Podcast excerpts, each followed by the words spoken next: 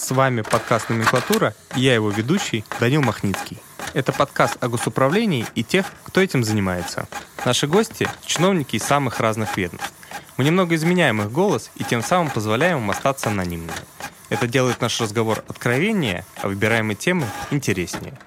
Добрый день, дорогие друзья. Сегодня у нас в студии, как всегда, интересный гость. Это человек, который довольно долгое время работал в качестве помощника одного из федеральных министров и при этом успешно участвовал в конкурсе «Лидеры России». И как раз-таки в сегодняшнем нашем выпуске будет два основных нарратива. Первый мы обсудим «Лидеры России» как кадровый конкурс, работает ли этот кадровый лифт, можно ли вообще этот конкурс назвать кадровым лифтом или у него какие-то другие цели и задачи. Поговорим о личном опыте нашего гостя участия в этом конкурсе, для чего он туда пришел, какие проблемы в организации, может быть, он увидел, и какие выводы в целом мы можем этого сделать. И, конечно же, поговорим про его опыт работы в качестве помощника федерального министра. Я думаю, что наш гость сегодня поделится, скажем так, личными размышлениями на тему того, что такое быть э, помощником одного из ключевых э, лиц в стране, э, в чем сложность этой работы, в чем прелесть этой работы, какие вызовы и задачи появляются. Ну и в целом, я думаю, что сегодня будет выпуск, опять же, про человеческий капитал, про людей. Вот мы каждый выпуск подходим к этой теме, к теме человеческого капитала. Я думаю, что сегодня будет некий такой может быть, финальный, отчасти закрывающий выпуск, который будет касаться человеческого капитала, потому что, несомненно, наш выпуск наш подкаст «Номенклатура» подходит к своему логическому завершению. Мы обсуждали уже много-много разных тем. Э, я думаю, что в целом у нас будет не больше 10 выпусков. Так что сейчас мы потихоньку уже начинаем, что называется, подходить к завершению. Я думаю, что сегодняшний разговор как раз-таки очертит те какие-то положения, те идеи и те мысли, которые у нас есть по поводу того, какой должна быть э, государственная служба в России, о том, какие люди должны на ней работать, какие у них должны быть компетенции. Ну, в общем, передаю слово гостю. Расскажи, пожалуйста, немножко конкретно про свой опыт работы и про то, как ты вообще оказался на государственной службе. Ну, я закончил э, региональный вуз, э, потом, совершенно не зная о том, что такое большая тройка, большая четверка, угу. попал в одну из компаний, э, собственно, по просто через HeadHunter. Угу. Ты был именно в консалтинге, в тройке. Да, угу. да. А, соответственно. И э, я проработал там сколько? Шесть лет. Угу. У меня был мой профиль, соответственно, по консультированию крупных энергетических компаний. А, было достаточно много проектов. И я ну, познакомился с множеством очень интересных людей. Далее было несколько смен собственно, рабочего места. Э, тоже, кстати, все свои, э, ну, то бишь меня никто не пристраивал там, uh-huh, uh-huh. и так далее. Я все, э, все свои работы я находил через поисковики. Угу. Ну, точнее, как не я подавался там условно на какую-то угу. вакансию, скорее я вывешивал резюме, и просто кадровики условно отслеживали, мне звонили уже директора компании или собственно, подразделений. Также это произошло и с министерством. Угу. А тройка была твоим первым местом работы после да, университета? Да. То есть ты отучился в регионе, приехал сюда в Москву, попал в тройку и начал заниматься темой топливо-энергетического комплекса вот непосредственно, да, уже в тройке? Да.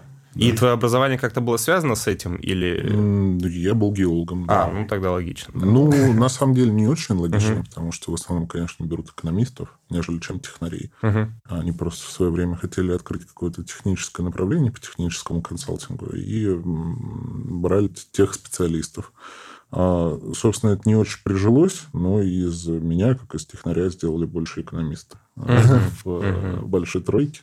То есть технарей в целом перестали набирать на вот такие, ну, какие-то отраслевые направления, да? Ну, как бы желательно, чтобы человек э, со знанием техническим знал экономику. То бишь сейчас, в принципе, э, неважно, угу. это госслужба, это частный сектор и так далее и тому подобное, сочетание двух вот этих вещей оно, в принципе, дает глобальный плюс, угу. потому что если, условно, человек, который, там, не знаю, инженер по ГРП сможет рассчитать экономику гидроразрыва пласта, и посчитать компании, там, выгодно это или невыгодно, и видит картину в целом, то он угу. будет цениться гораздо больше, чем просто инженер, который знает, как смешивать раствор. Угу. Ну, речь именно об экономике, грубо говоря, о возможности посчитать какую-то финмодель, нежели о менеджменте. Ну, да, естественно, есть... да. Ну, как сказать, менеджмент понятие очень растяжимое. Как и экономика. Ну, экономика, под экономикой я здесь все-таки понимаю какие-то базовые знания в плане там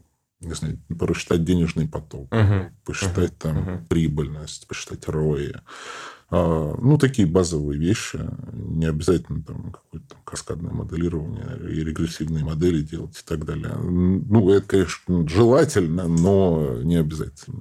Uh-huh. То бишь, достаточно университетского курса, ну, или курса повышения квалификации, ну, хорошего, скажем, там, какого-нибудь из Губкинского университета, либо из Ранхикса, а, по экономике, этого будет более чем достаточно, чтобы человек просто понимал цифры, угу. слово.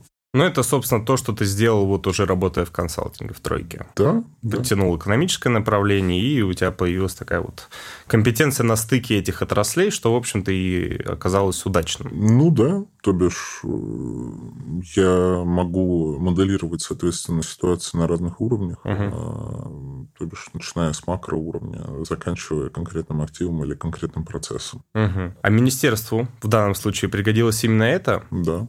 То бишь, ну, на самом деле, ну, вот я себе помощников искал, наверное, где-то полгода. Угу. Потому что, ну, на рынке достаточно мало специалистов такого профиля. И а даже те, которые есть, они уже заняты. Безусловно. И хорошими деньгами, скорее всего. Ну, как бы я тоже предлагал достаточно конкурентную заработную угу. В министерстве, да, правильно? Да, это, это угу. единственное, угу. чем, как сказать, может привлечь, наверное, министерство, а, потому что люди не очень хотят идти а, на госслужбу. Почему у них негативные предубеждения, да, какие-то есть, скорее всего, по этому ну, поводу? Если мы говорим про аналитиков, то это первое предубеждение, то, что э, это будет ограничение в плане свободы слова. Ну, условно, угу. аналитик не сможет смоделировать там то, что у компании X все очень плохо, угу. потому что она государственная. Угу. Хотя у компании X все и правда очень плохо. А это правда? Такое бывает? Ну, мне кажется, что скорее такого не бывает. Это некое предубеждение просто. Ну, мне ни разу никто не говорил то, что там... Посчитай как надо, да. Не говори это, не говори ну, да, то. Да. Но, скажем так, так как я личность э, там, не публичная, ну, я выступаю, естественно, в конференциях и так угу. далее, но э, там, в федеральные СМИ я не иду. А вот те, кто идут в федеральные СМИ, угу. они, основываясь на, мои, на моих моделях, говорят в основном только позитивно. Безусловно. Понятно. Ну, то есть, правильно понимаю, что когда вот ты, грубо говоря, встал в министерство на должность, у тебя возникла задача сформировать команду под себя правильно, чтобы решать какие-то аналитические задачи. Да. И в данном случае тебе надо было перетянуть фактически ребят, ну, из тройки и из четверки. А, нет, не обязательно из тройки, из четверки. Есть э, отличные инхаус специалисты в угу. компаниях Э, которые этим занимаются. Очень многие стройки, в большой тройке, в большой четверке очень большая текучка. Да. Все уходят в основном в какие-то профильные организации по своему там, угу. не знаю. Там график поспокойнее платят, тоже так же или получше. Ну, эту историю я знаю. Ну, да, все зависит. Да, да. Э, опять же, там в Маккинзи можно сидеть вообще ничего не делать, угу. если там проектов нету и тоже платят нормально. А там, в каком-нибудь винке можно там умирать, потому что ты один в отделе, и тебе все нужно. Все, все, все зависит Конечно. от конкретных случаев. А, да, собственно, просто нужно было набрать людей по определенному профилю. Ну, я пришел, привел с собой где-то человек пять сразу. Угу. Еще надо было привести угу. человек 20. А набирали в штат или в подвет? Подвет. Подвет, само собой. Ну, в штат набирают, мне кажется, каких-то только это, не знаю. Скажи, скажи. Бабушек. В штате работают бабушки. А ты? А я работаю и в подверии там. Собственно, ну да, это, собственно, знакомая нам история, но для слушателей, да, может быть, кто-то не в теме, расскажу, что очень часто на государственной службе, если есть задача дать конкурентоспособную зарплату, если есть задача привлечь хороших специалистов реально с рынка, этих людей привлекают на работу в министерство, но фактически числятся они в каком-то из подведов. В случае с э, отдельными министерствами есть очень хорошие высокооплачиваемые подведы. У других министерств таких подведов нет, и они выкручиваются как-то по-другому, но эта схема очень распространенная. Это так называемые подснежники, по-моему, да, если не ошибаюсь, угу. которые, собственно, каждый день там даже приходят на работу, бывает, в здание министерства, но при этом вот в трудовой книжке у них стоит запись там какой-нибудь в ГУП или еще что-нибудь, еще что-нибудь, еще что-нибудь. И это, кстати, одна из больших Наверное, можно сказать, что это, в принципе, некий дисбаланс, потому что люди, которые работают во ВГУПах, они ну, на них не распространяются, могу здесь ошибаться, но на них не распространяются уже ограничения, да, которые есть по 79-му. Вот. Соответственно, они как бы выведены за контур госслужбы, но при этом фактически оплачиваются государством. То есть тут возникает некая такая вот сложная ситуация. И если мы говорим про там, потенциальную реформу э, вообще кадрового госуправления, то вопрос с ГУПами как-то отдельно надо решать, надо садиться, смотреть и думать еще, что с этим делать. Ну, здесь на самом деле поправлю немножко. Давай. Там, оплачивается государством, это сказано очень громко, Потому что в основном, конечно, мы говорим сейчас про хорошие министерства, да, про да, хорошие да. подведы, которые могут позволить, там, не знаю, дать там 1600 руководителям. Это, соответственно, дополнительно, э, как, как это называется, деятельность, приносящая дополнительный а, доход. Угу. А, грубо говоря, там в ГУП э, спускается субсидия от министерства, не знаю, там сдайте нам прогноз до 2035-го, там, не знаю, там, по как э, будет добываться уголь. А вот это вот часть это субсидируется. Это там государственные деньги. Но эти деньги не такие на самом деле большие. Это угу. составляет там 10-15%. От общего бюджета условно. От общего угла. бюджета там в ГУП. Угу. Да. Ну, там можно... Разные формы собственности. Ну, да. Будем для упрощения называть это в ГУП. Да. А остальное это, собственно, консалтинг, э, который э, оказывается, ну, в разной степени качественности, но угу. оказывается крупным компаниям. А, и это процентов 90, наверное, да. Ну, естественно, как бы там тематика в основном государственная, то бишь заказывают в основном GR угу. департаменты, и, собственно, так, так и работают. И э, условно один департамент в ВГУПе может делать э, вот эту работу и кормить весь ВГУП. Угу. То бишь, если мы говорим о какой-то реформе, то нужно посмотреть на эффективность всего этого дела. Потому что, а, ну, там, если даже зайти на тендеры, то достаточно много вкупов выигрывают тендеры на те или иные НИРы или НИОКРы. Ну да, да. Как бы государственных денег на самом деле там ну, не очень много. А, ну и, как всегда, там, естественно, оклад там 10 тысяч, премиальная часть. Там, остальное. остальное да. Собственно, вот эта, вот эта основная часть, она гарантируется министерством. То бишь, министерство выделяет какую-то там субсидию. Угу, угу. А все остальное, ну, как бы, извините. Такая, так, такая некая адаптация под рыночек. Ну, это очень извращенная адаптация. То бишь, вообще непонятно, почему это все так работает. Как ты бы сделал по-другому? Ну, мне кажется, все-таки министерству нужно а, продолжать делать так, как вот они сейчас делают в плане выделения в ГУПах в АОшке. Угу. С сохранением доли контрольного пакета. контрольного пакета, а, чтобы, собственно, иметь какое-то влияние там, состав совета директоров, угу, на работу и так далее. Но э, чтобы это было АО, и чтобы АО могло делать э, еще дополнительную работу. Потому что, условно, э, если мы говорим о ВГУПе, то это ограничение по 44 ФЗ, по 223 ФЗ, там, еще там для подведомственных организаций есть определенные ограничения в плане там, сотрудничества с ну, да. компаниями и так далее и тому подобное. Вот трансформирование этих ВГУПов в АОшки а, ну, опять же, без э, распродажи, как это было в Но все равно, грубо говоря, 40% надо будет приватизировать. Да, естественно. Просто продать их, грубо говоря, там на свободном рынке и... Не обязательно. Ну, то бишь, в ГУПах и тех, кто работает с ними, основными подрядчиками, уже есть заинтересованные mm-hmm. люди в том, чтобы эти доли приобрести. Mm-hmm. Это в том числе генеральные директора, которые видят это а, как собственный бизнес. Ну, по сути, да. По сути, да. А, но фактически, как сказать, являющихся номинальными фигурами, э, ну, а какой ему смысл работать, если он... Ну, вкладываться личностно, ну да, да, да. Слушай, интересный, на самом деле, подход. Даже не задумался о таком, а вот действительно такое тоже есть.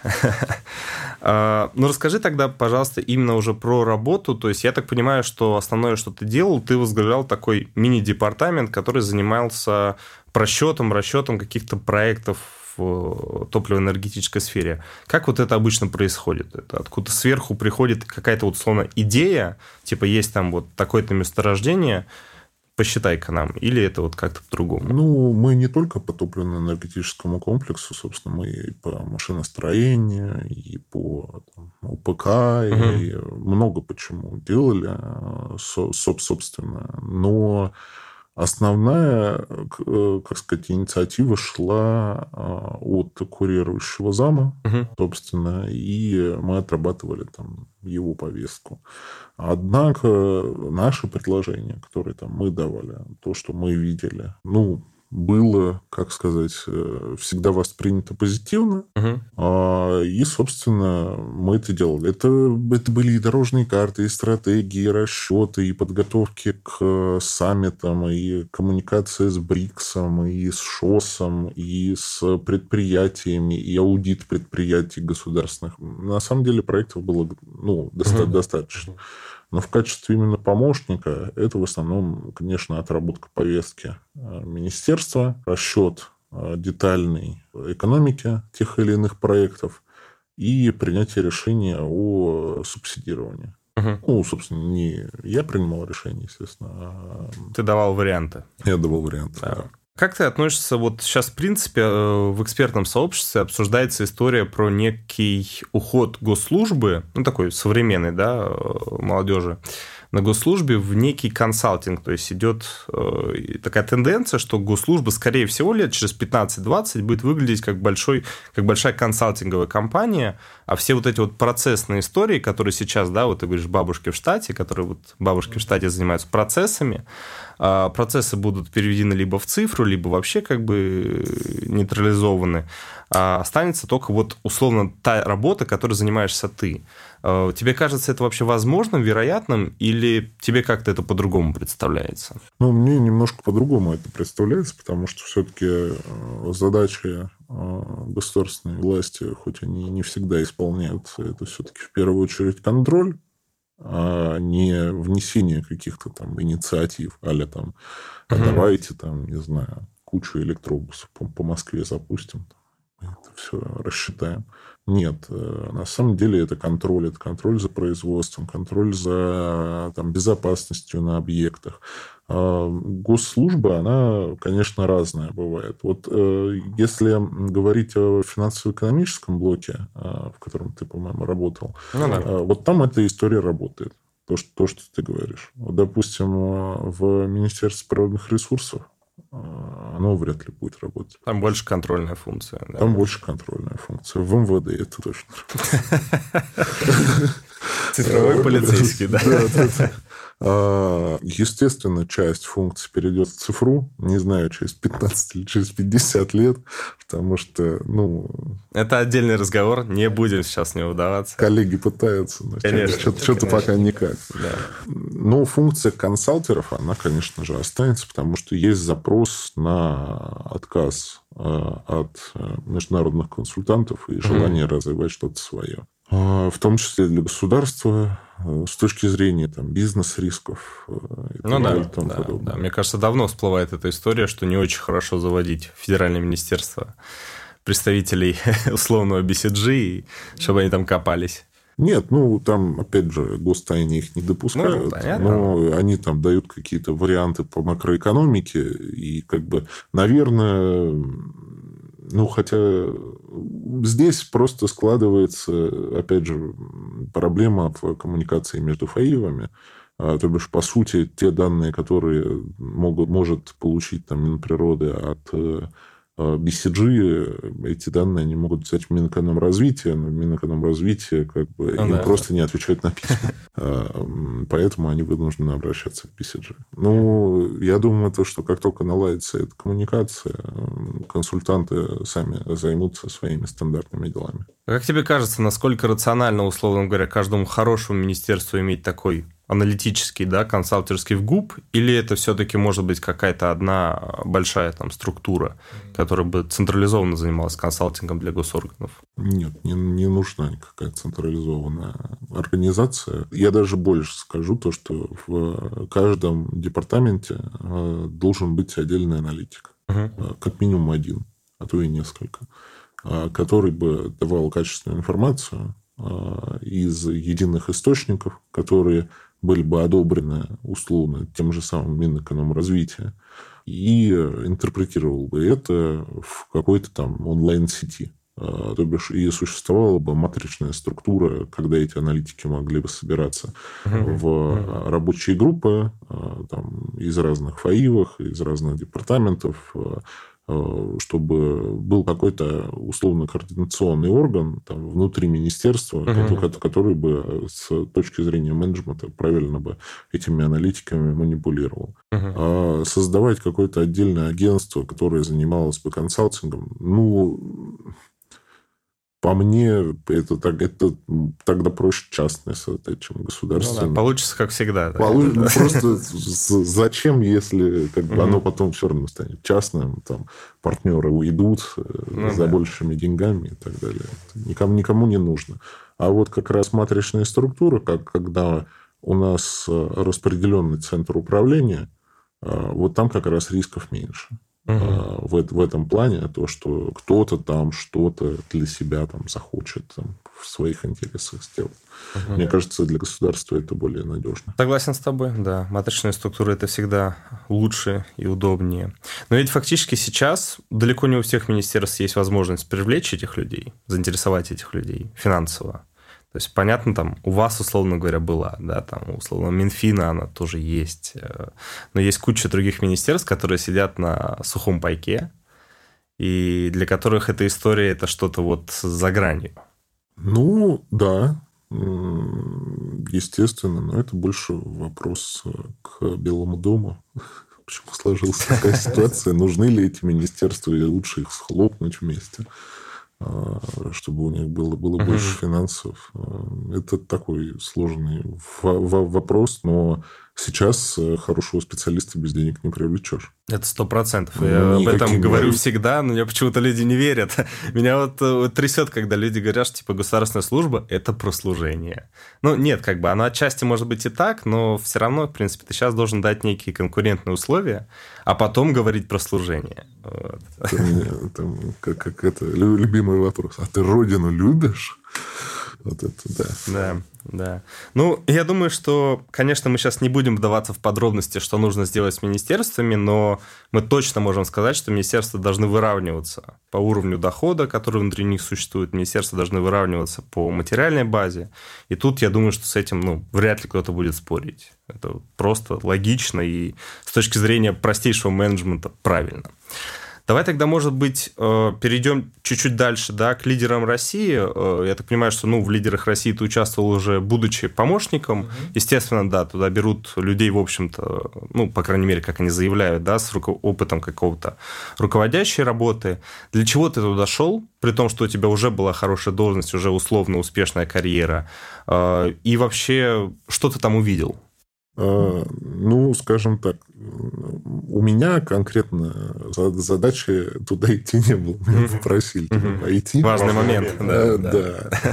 И я, на самом деле, не очень, как сказать, верил в эту всю штуку. Но, тем не менее, я пообщался с людьми, которые э, и победители предыдущих лет, э, и победители, собственно, э, того сезона, в котором я участвовал. А ты дошел до финала, да? Я дошел до финала. Угу. Финал да. это где 300 человек, по-моему. Да, да, угу. да, да. Угу. Там вот кейсы, кейсы. Ну, скажем так, я вообще ярый противник этой системы, когда человека принимают по результатам тестов. И вот это вот первая ступень, когда нужно, не знаю, реки в порядке убывания там, на восток выставить э, и там, не знаю, на знание математики, не знаю. Там, по-моему, были даже цитаты из фильмов. Цитаты из фильмов, да. да. Мне, мне как бы вот это не очень нравится. Но ведь ты же как человек из консалтинга... Нет, ну мне это легко, да. Да. А, то, то бишь, это не вызвало никаких проблем, но я не считаю то, что... Ну, вот у меня есть хорошие ребята вот на меня работают, вот, а, вот ну, не могут они решить эти математические тесты. У них там времени им не, не хватает вот этой минуты. То бишь, он, он знает ответ, но ему нужна там, не знаю, минута 15 секунд. Но, тем не менее, он там потрясающий спец там, в, в своей работе, он хороший проект менеджер а, Это не означает то, что он там тупит на работе каждый день, а, там на 15 секунд дольше остальных какую-то работу делает. Нет, это ну, просто человеческие возможности. Оценивать э, по реакции – ну, я не знаю, давайте тест там, на водительские права там обязательно. На ворота да, ставите и мечей, тум, девятка, да-да. Да-да-да. Ну, эм, я вот большой противник. А вот в плане кейсов, наверное, это интересно. Вот, опять же, в «Большой тройке» было очень много кейсов, э, и, в принципе, это вещь полезная. Есть всякие даже там ребята, которые объединяются в группы, и они там решают Есть кейсы. ребята, которые учат э, решать кейсы, да. Да, да, да. да. Там целая отрасль вокруг этого. Э, да, и э, на самом деле прикольно. Если бы кейсы были интересные. Угу. Потому что, ну, те кейсы, с которыми столкнулся я, они решались в два счета, угу. на самом деле. И э, побеждал тот, кто кричит громче всех. Угу. А, потому что кейс легкий, и как бы вот создание вокруг стола ажиотажа, то, что а мы что-то делаем, я не знаю, сидим там, блин, хрустальную сову выигрываем. И, там, и если Друсь громче всех кричит, то Друсь самый умный. Угу. А, ну, условно. И идея здравая. Такое есть на Западе. А, такое, э, такая вещь работает. Но э, по итогу, как сказать, часть людей, которые там, я сейчас не про себя говорю, uh-huh. а часть людей, которые даже там на первоначальных этапах засыпались, они, конечно, а, может быть, даже сильнее были uh-huh. некоторых финалистов, которые просто, ну, были чуть-чуть более сообразительные в одном каком-то аспекте, а в другом были там абсолютно провальными. Я не могу сказать то, что выборка по лидерам России, а, по финалистам, а, она была там стопроцентно правильная, mm на мой взгляд. mm Но, тем не менее, даже среди победителей в основном хорошо устроились только очень грамотные люди. То бишь, и конкурс не дал э, результата каким-то проходимцам. Вот это на самом деле ключевой, мне кажется, вопрос в целом конкурсу. То есть, вот по поводу ты говорил, там методик оценивания и так далее, я с ними знаком. Там же вот как раз Кейкопси консалтинг занимался, да. вот это все. Я плотно с ними взаимодействовал, когда работал в Минфине. Там в целом все немножко чуть-чуть сложнее, чем просто кричать, как бы быть самым активным. Э, там многовариантная сетка оценивания, но опустим. Тут, понятное дело, каждый имеет свое как бы, мнение по этому. Ну, я упрощал. Безусловно. Мы всегда здесь упрощаем, чтобы быть понятными слушателям. Но в целом, скорее, история про то, что людям как бы обещали, что если они пройдут вот эти вот круги оценивания, вот это вот тестирование, это огромный общий федеральный конкурс, там так Кириенко стоит, красуется, там кто только не приезжал, да, и Собянин, и, и Кириенко, и что если ты в этом конкурсе победишь, то для тебя начнется новая жизнь в профессиональном плане. А вот этого как раз, как я понимаю, и не произошло. То есть вот если взять выборку победителей, то там громких условно назначений, ну буквально вот штук 5-6, по-моему. Там два или три замминистра, два губернатора, по-моему, и что-то еще. И при этом, как я понимаю, это все люди, которых просто попросили в свете того, что они уже должны были назначаться, их попросили пройти конкурс, чтобы создать некую статистику. Хитро? Да, хитро. Но ведь идея эта конкурса была не в этом. А, ну, этого я не знаю. Это, это, это твое предположение. Безусловно. Я могу сказать то, что да, громких назначений было не так много, но тем не менее люди, которые были с громкими назначениями, я их там, ну, половину точно знаю. И они на самом деле профессионалы своего дела. С этим никто не спорит. Да. Также было много негромких назначений, которые не освещались. Угу. В основном, э, ну, скажем так, процентов 15 забрал себе Сбер. Угу. Вот из моего потока. То бишь, вот прям... Победителей. Победителей, угу. да. А, кстати, много финалистов тоже ну, это было бы логично. Да, да, да. да. Финалистов не так много. Три, три сотни человек это да, не да, то, да. чтобы... И финалистов тоже забирали. Там много mm-hmm. забрали Россети. Mm-hmm. Ну, просто об этом нету нигде, как сказать, никто, да, никто не, не освещает, да. да. Но, тем не менее, достаточно много людей устроилось. Но, тем не менее, я знаю э, людей, которые победили и вообще ничего не предложили. То бишь, никакая компания даже mm-hmm. в ходе кейсов ими просто не заинтересовал. А это работало от обратного, то есть это не то, что ты как бы побеждаешь и тебя директивно распределяет. Ну, понятно, что это невозможно, да, а компания должна тобой как бы заинтересоваться по ходу ну, конечно. Твоей, да, да, да, да, да. Пути, ну, ну, то бишь, кейсы условно дают компании.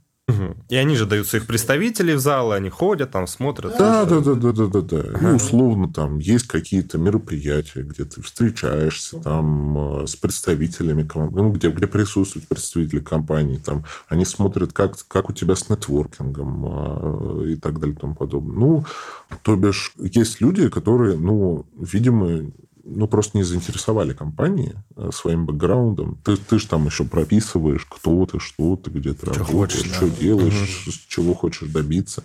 Если ты там, не знаю, предприниматель, там, булки печешь и хочешь э, стать, э, не знаю, в АП, ну, наверное, даже если ты выиграешь, то вряд ли такое произойдет. Угу. А, то бишь, никто не дает обещания... Ну, скажем так, в СМИ, может быть, была информация. Я могу быть неправ, то, что там конкретных обещаний не было. В СМИ, может быть, раздували то, что там безумие. Раздували страшно какой-то там социальный лифт, а, там, да. вы там станете, да. не знаю, президентом. Ровно, ровно, ровно такие эпитеты использовались, понимаешь, в чем проблема? То есть, как бы, э, обманутые ожидания дольщиков, они как бы...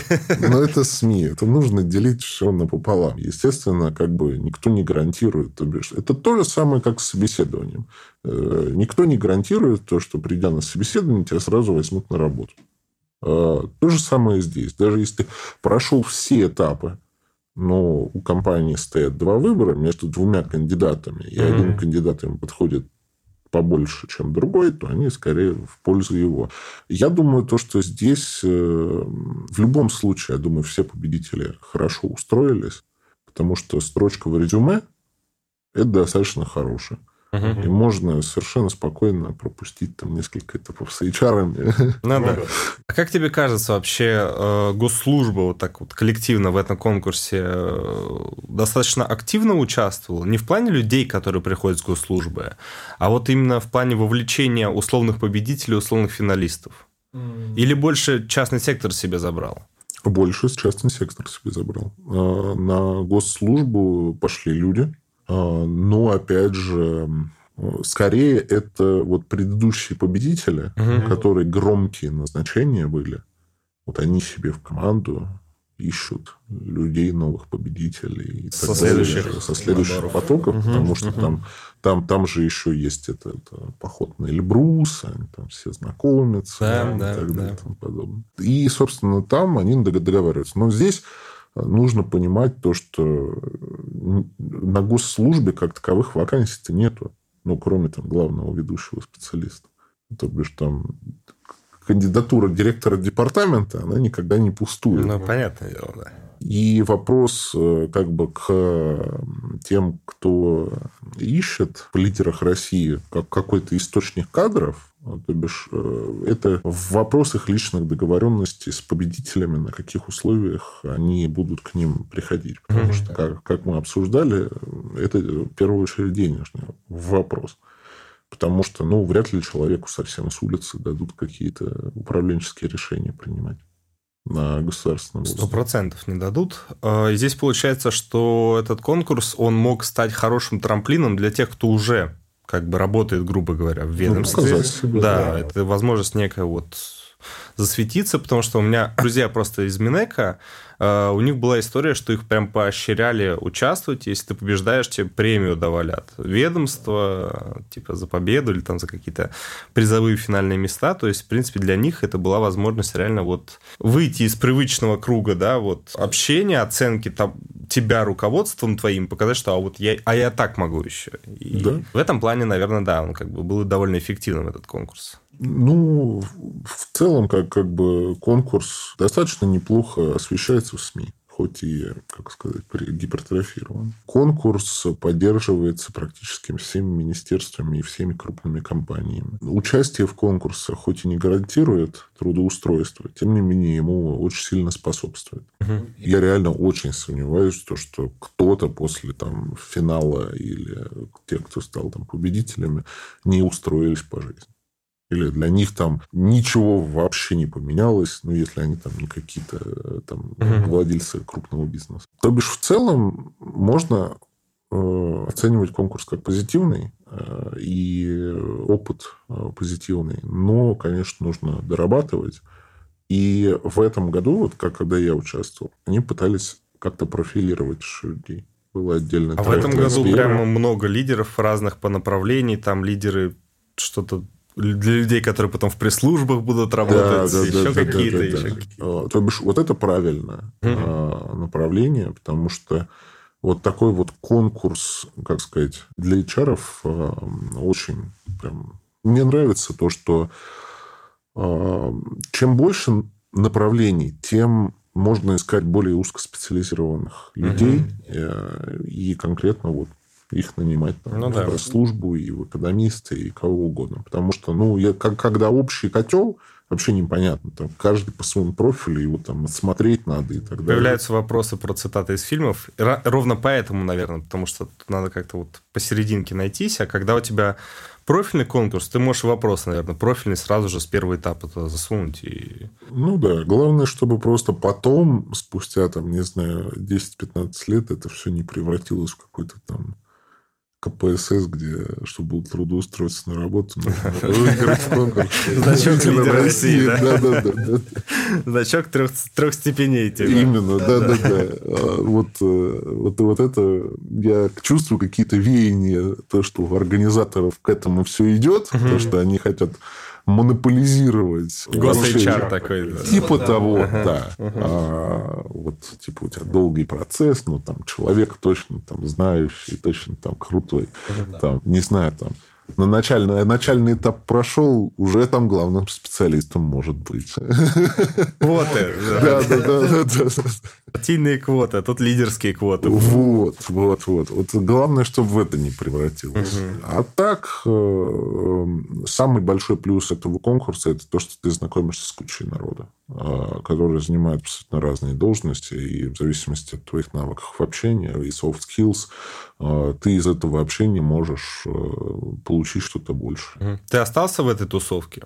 Ну да, да. А какие-то мероприятия у вас проходят постоянно, встречи, да, там на Эльбрус ну, забираетесь? Ну, на Эльбрус меня не звали, не победитель. А, это только для победителей, это понял. Только для победителей. А, тусовок как таковых тоже, ну, не особо. А, там по каким-то там местечком, клубам там. А, но в целом я встречаюсь просто и с победителями, и с финалистами.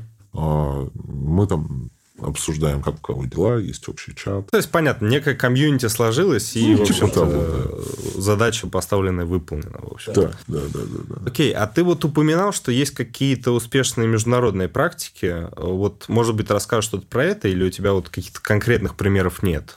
А, слушай, ну у меня конкретных примеров я сейчас не припомню. В США точно есть конкурс Ну, не Америка Got Talent, а, а, собственно, из консалтинга, то бишь там и в большой тройке, а, собственно, у них есть э, как in-house HR, так и э, внешние. Вот внешние HR, собственно, и создают вот такие конкурсы, на которые можно подаваться и э, проходить все степени отбора. Но там это больше не, как, как, как сказать, не федеральный уровень, а больше... Отраслевой и частной Отраслевой и частной инициативы, uh-huh. да. Uh-huh. И, допустим, если ты хочешь в госсектор, у них есть компании HR, которые занимаются чисто госсектором, вот если проходишь у них все круги ада, а, то, собственно, твое резюме там вывешивается в список ожидания а, на приглашение на работу. Это, это достаточно сильно помогает в трудоустройстве. А, вот мне кажется, господин Байден поддерживает сейчас инициативу обновления массового кадров в госаппарате. Угу. И, собственно, я думаю, то, что вот такие вещи, как сказать, анкеты кандидатов, они именно таким образом и готовят. Ну, скорее, да, согласен с тобой. Ведь, по сути, сейчас у отдельных министерств тоже есть эти кадровые резервы, но они как раз это скорее плохая практика. Потому что там люди годами висят, и никто их оттуда не забирает а, на работу. Ну, ну да, ну я вообще не понимаю, что это такое и зачем это нужно. И... Это просто прописано в 79-м федеральном законе, ну, отказаться раз... от этого невозможно. Ну, это да, это понятно. Ну, то бишь, естественно, должна создаваться видимость, то, что там Любой человек может прийти, 7, сдать контрольную работу по 79-му и стать чиновником. У тебя был тест, кстати? Э, да, я проходил. Ну, я, же, я же был в штате, и нам ну, надо да, было да. для просто повышения, то есть вот руководство хочет тебя повысить, надо было сотруднику идти, проходить этот конкурс, вставать в кадровый резерв, а потом из резерва переназначаться на должность повыше. Вот. Поэтому я все это проходил и раза четыре где-то. Да, у меня так жена, собственно, делала. В общем, да. Ну, на самом деле, если сегодня мы говорим про человеческий капитал и про в целом там, социальные лифты, то, конечно, в первую очередь, э, как бы для наших слушателей хотелось бы отметить то, что в первую очередь на рынке, э, ну, я думаю, это ни для кого не секрет, то, что ценится в первую очередь специалист.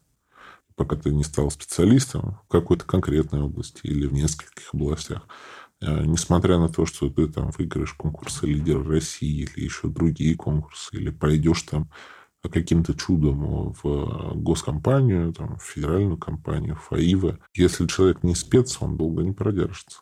Сейчас э, есть запрос не просто на каких-то управленцев, которые могут нарисовать дорожную карту, распределить там, да, да даже сделать там харк по рискам. Угу. А, идет э, спрос на специалистов, которые могут делать детальный анализ хорошо выполнить э, свои, свою работу на, международ... на ну, не побоюсь этого слова, на международном уровне, uh-huh. чтобы best practices все были. То бишь, никто не принимает уже там excel таблицы из 10 строк.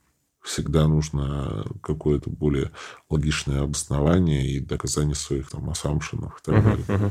И мне нравится то, что на госслужбе этого стало больше. Возможно, мы с этим куда-то придем. Не знаю, появится ли у нас там консалтинговая компания новая российская, либо... Настоящий из лидеров России, да? Да, да, да. Это лидер консалтинга. Да, либо, либо, собственно, у нас э, что-то начнет нормально выстраиваться в плане госпланирования. Потому что мы же, по сути, как сказать, с советского времени очень много потеряли в плане госуправления. Да, а, да.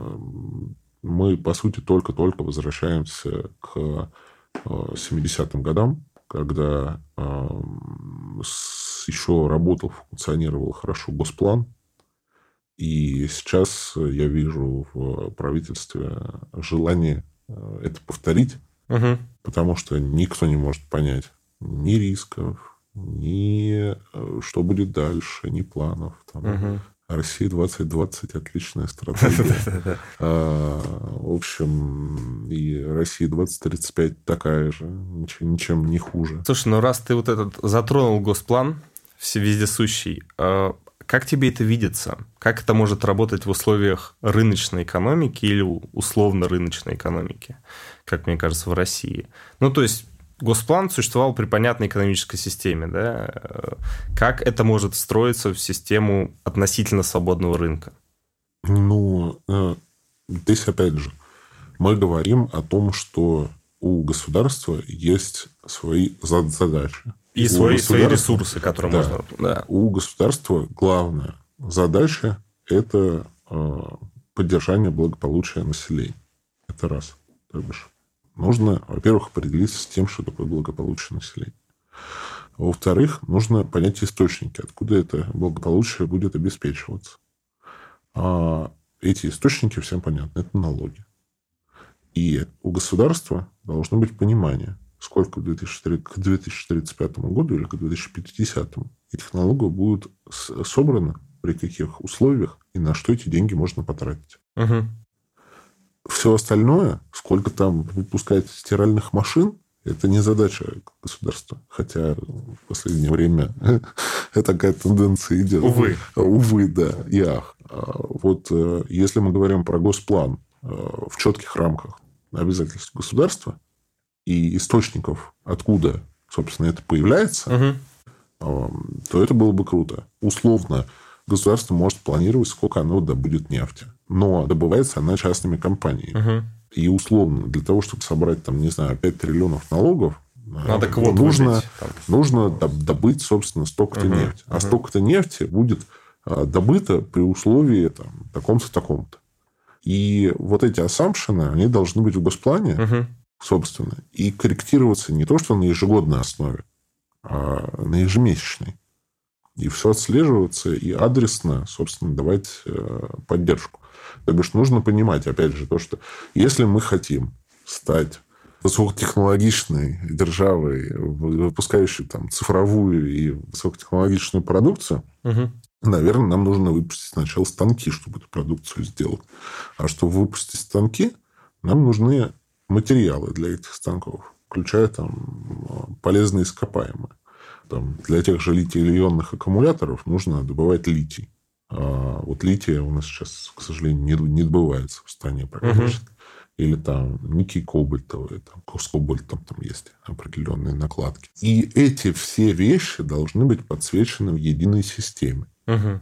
И, собственно, у государства должно быть полное понимание не по статистике, как это сейчас делается, то, что там компании платили столько, у нас инфляция 4%, значит, на 4% они будут платить больше. Но сейчас как бы реактивный такой идет. То есть, собрали статистику по прошлому году и, соответственно, да. попытались смоделировать на следующий. Да, да, да. А мы все-таки говорим о том, что мы хотим помогать нашему бизнесу, но мы не знаем пока что как. Мы собираем рабочие группы, их выслушиваем. Они говорят, вот там нам нечем платить зарплату, вот там у нас там много налогов и так далее и тому подобное. Это все, что мы можем собрать. Мы не будем моделировать целую отрасль. Условно там. Мы не будем моделировать, не знаю, станки там, ударные, как угу. и как им сейчас. Угу. Хотя там они нужны там для другой там сферы. И все это должно быть сведено воедино. И раньше в Советском Союзе оно и было сведено воедино, потому что была, правильно ты говоришь, плановая экономика, и они вот так вот думали.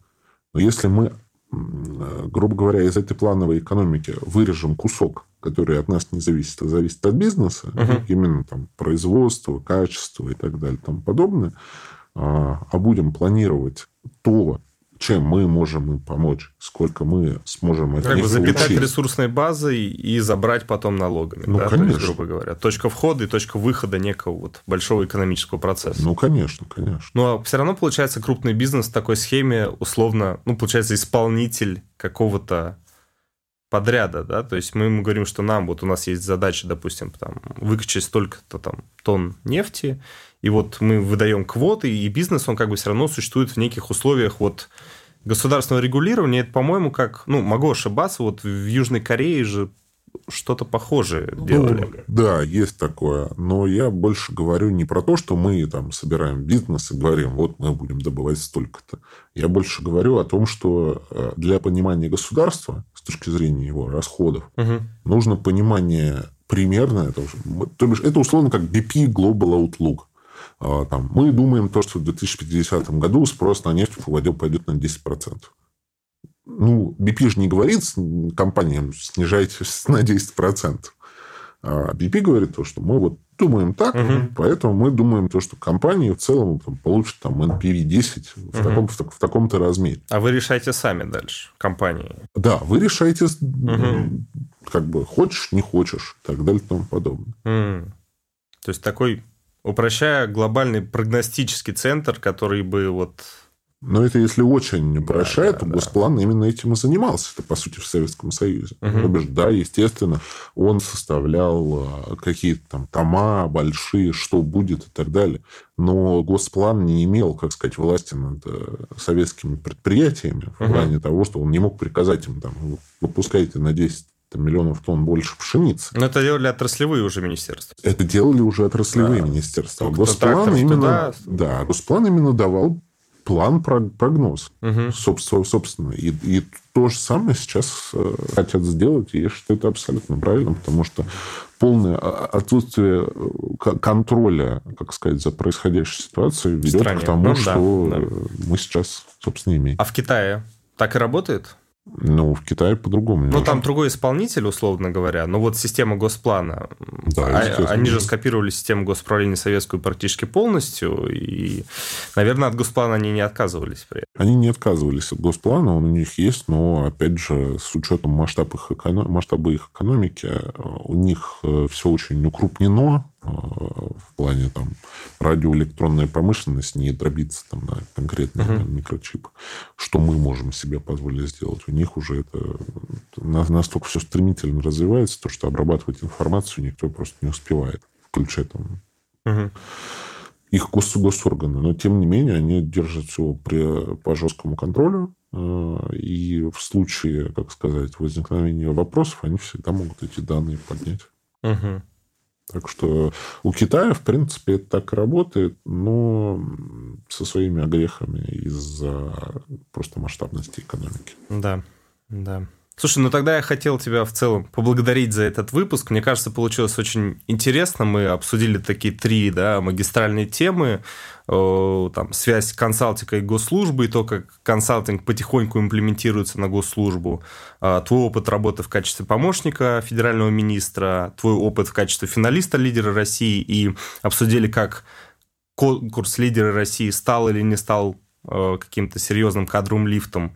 Ну и в целом обсудили даже необходимость возвращения госплана, но при этом госплана здорового человека с сохранением рыночных отношений и рыночных исполнителей. Еще раз хочу тебе сказать спасибо, что нашел возможность, нашел время. Мы с тобой очень долго пытались согласовать. Если вот скажу полгода, наверное, не совру, да? Да, ну, чуть-чуть не, не дотянули до да, полгода. Да, да, не дотянули. Полгода мы переписывались, а давай сейчас, а давай попозже, но в итоге смогли. Э, я считаю, что смогли не зря. Получился очень классный, интересный выпуск. Э, большое тебе спасибо. И если что-то хочешь сказать напоследок, пожалуйста.